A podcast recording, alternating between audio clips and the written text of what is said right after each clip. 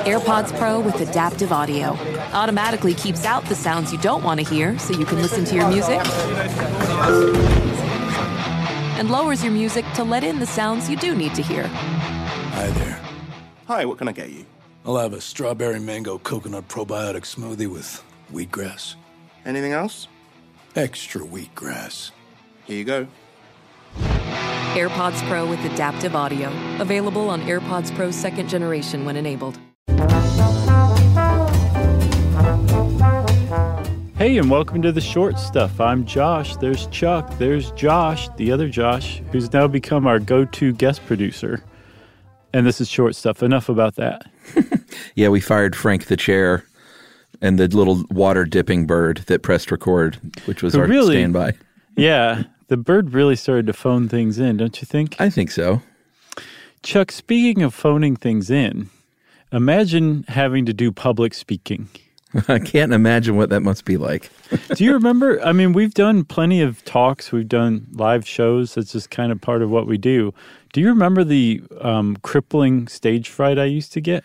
Yeah, I mean, we both had varying levels early on. It's not like I was always a cool cucumber. You seemed like it.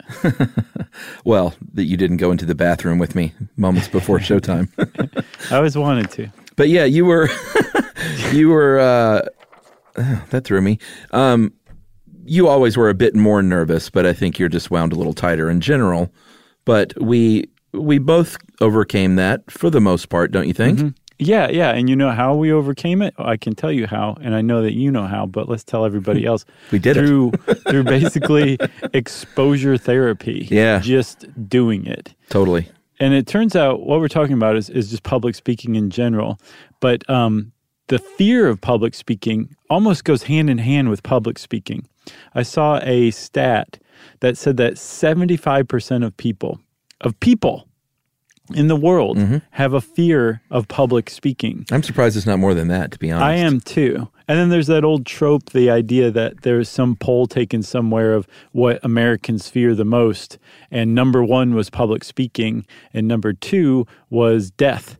And Jerry Seinfeld turned that into, that meant that most people would rather be in the casket than giving the eulogy because of that fear of public speaking. And there's a word for it, too. It's called glossophobia, which is a great word. Yeah, I mean, it's a real thing, and we should point out that it is a legit anxiety disorder, a social anxiety disorder for most people.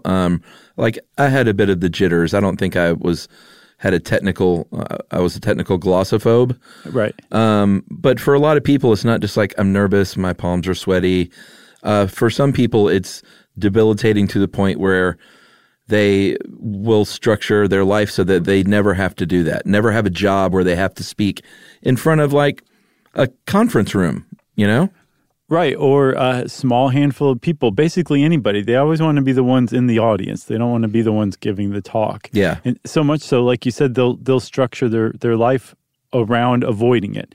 Avoidance is like the number one go-to thing that people do when they suffer from glossophobia. They just do whatever they can to not give that talk. That's right. And like you said, it's a subset of a social anxiety disorder, which is really at base, a social anxiety disorder is a performance fear. It's the fear of being judged and or failing. That's what it is among your peers. Yeah, it's the fear of the result, not like I mean it manifests its ways as you like walk up on that stage. But what you're really afraid of is saying the wrong thing, feeling like you said something dumb, being judged as not knowing what you're talking about. And that's why it helped us, because we have a very forgiving, loving, loyal audience whenever we go out to do live shows. Yeah. It makes it a lot easier than – and we've done talks where we weren't full in a room full of Stuff You Should Know fans, and those are always more nerve-wracking for me. Well, they also always went really poorly too. You're kind of right. But one of the problems, though, with this is like that you not only fear, not knowing what you're talking about or being judged and failing, but also catastrophically screwing up, like forgetting your place, maybe bursting into tears and running off of stage. Yeah. And so you fear these things, but the insidious thing about, glossophobia, or really any social anxiety disorder, is that you come to fear the fear, right? It's not like you experience just the fear while you're up on stage. You fear this failure, this whatever it is you're having to do for a very long stretch ahead of time.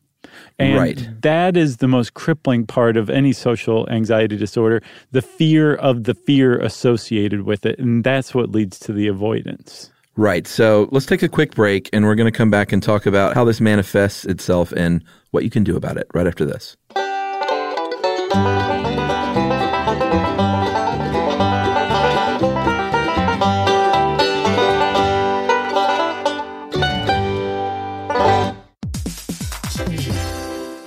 Hey everybody, do you love hosting gatherings and you thought to yourself, what is the most interesting conversation piece I can put on my bar? Well, don't answer yet, because we've got the answer for you. It's called Bartesian. That's right. Bartesian creates bar-quality cocktails on demand, providing an effortless way to enjoy and serve premium cocktails at home with the touch of a button. That's right. Each cocktail capsule has been mixologist-designed with your taste in mind. They're made with real juices, extracts, and bitters, and no artificial colors or ingredients, and they work with your preferred spirits brands. That's right. All you have to do is insert your capsule into your Bartesian, select your preferred strength from mocktail, light, regular, or strong, and enjoy a perfectly crafted cocktail in under 30 seconds. Plus, there's a lot to choose from. Bartesian offers over 60 cocktails with new releases and limited season varieties throughout the year. Plus, you can set up a subscription so that you always have great cocktails on hand. So order your Bartesian today at bartesian.com/cocktail. That's bartesian.com/cocktail. Hey, Sarah, I love that spring break vlog you posted on Zigazoo. OMG, you watched it? Yeah, it was edited so well. I think you're so talented.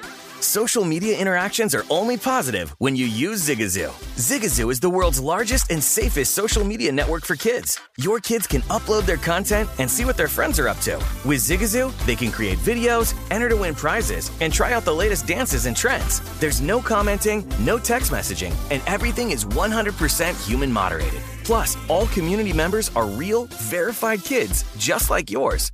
There are no bots, trolls, or AI. Because Zigazoo is about one thing and one thing only, and that is fun. Try out Zigazoo this spring break and let your kids share your vacation blogs and best edits with their friends safely. Download the Zigazoo app today. That's Zigazoo.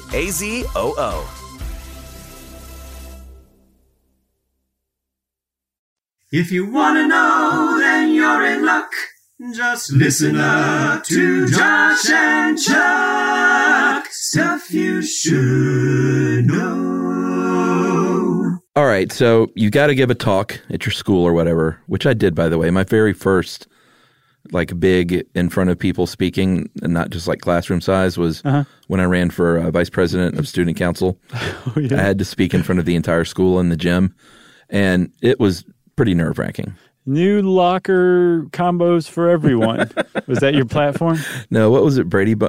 Happy Days was angled parking. That was the big thing that Richie was running on. Was it really? Yeah. Man, that's an arcane trivia question right there. I have no idea how that stuck with me. But what you will feel in your body, which is what I felt back then and what I don't so much feel now, is on edge. If it's really bad, a sense of panic and doom. Mm-hmm. Your heart's going to be beating faster. These are literal physical changes. You will be sweating, especially if you're me. You might be trembling. You might feel weak and dizzy. You might have trouble sleeping in the days preceding.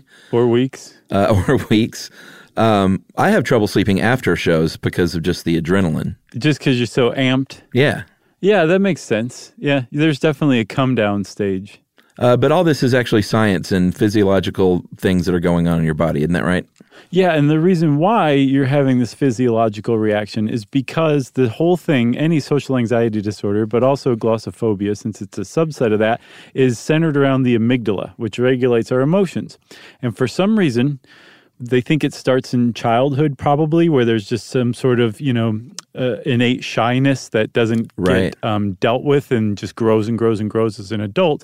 But you start to associate performance with fear.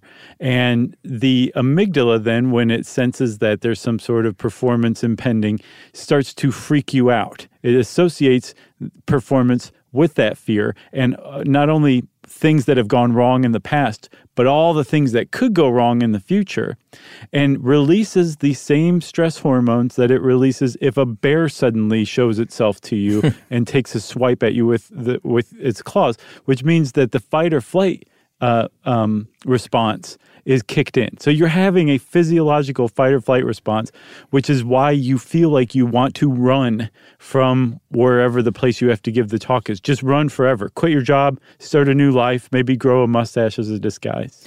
Yeah, and as a kid, it's like it can very easily be avoided instead of dealt with, and then that fear just never is overcome, and you become an adult who has that same fear. Right. And you walk a really fine line as a parent. I'm already seeing this with like, no, you don't have to do that if you don't, if it freaks you out too much. Or, you don't want to be the 50s parent either that's like, no, get on that high dive and jump. Right. Like back then they thought they were helping.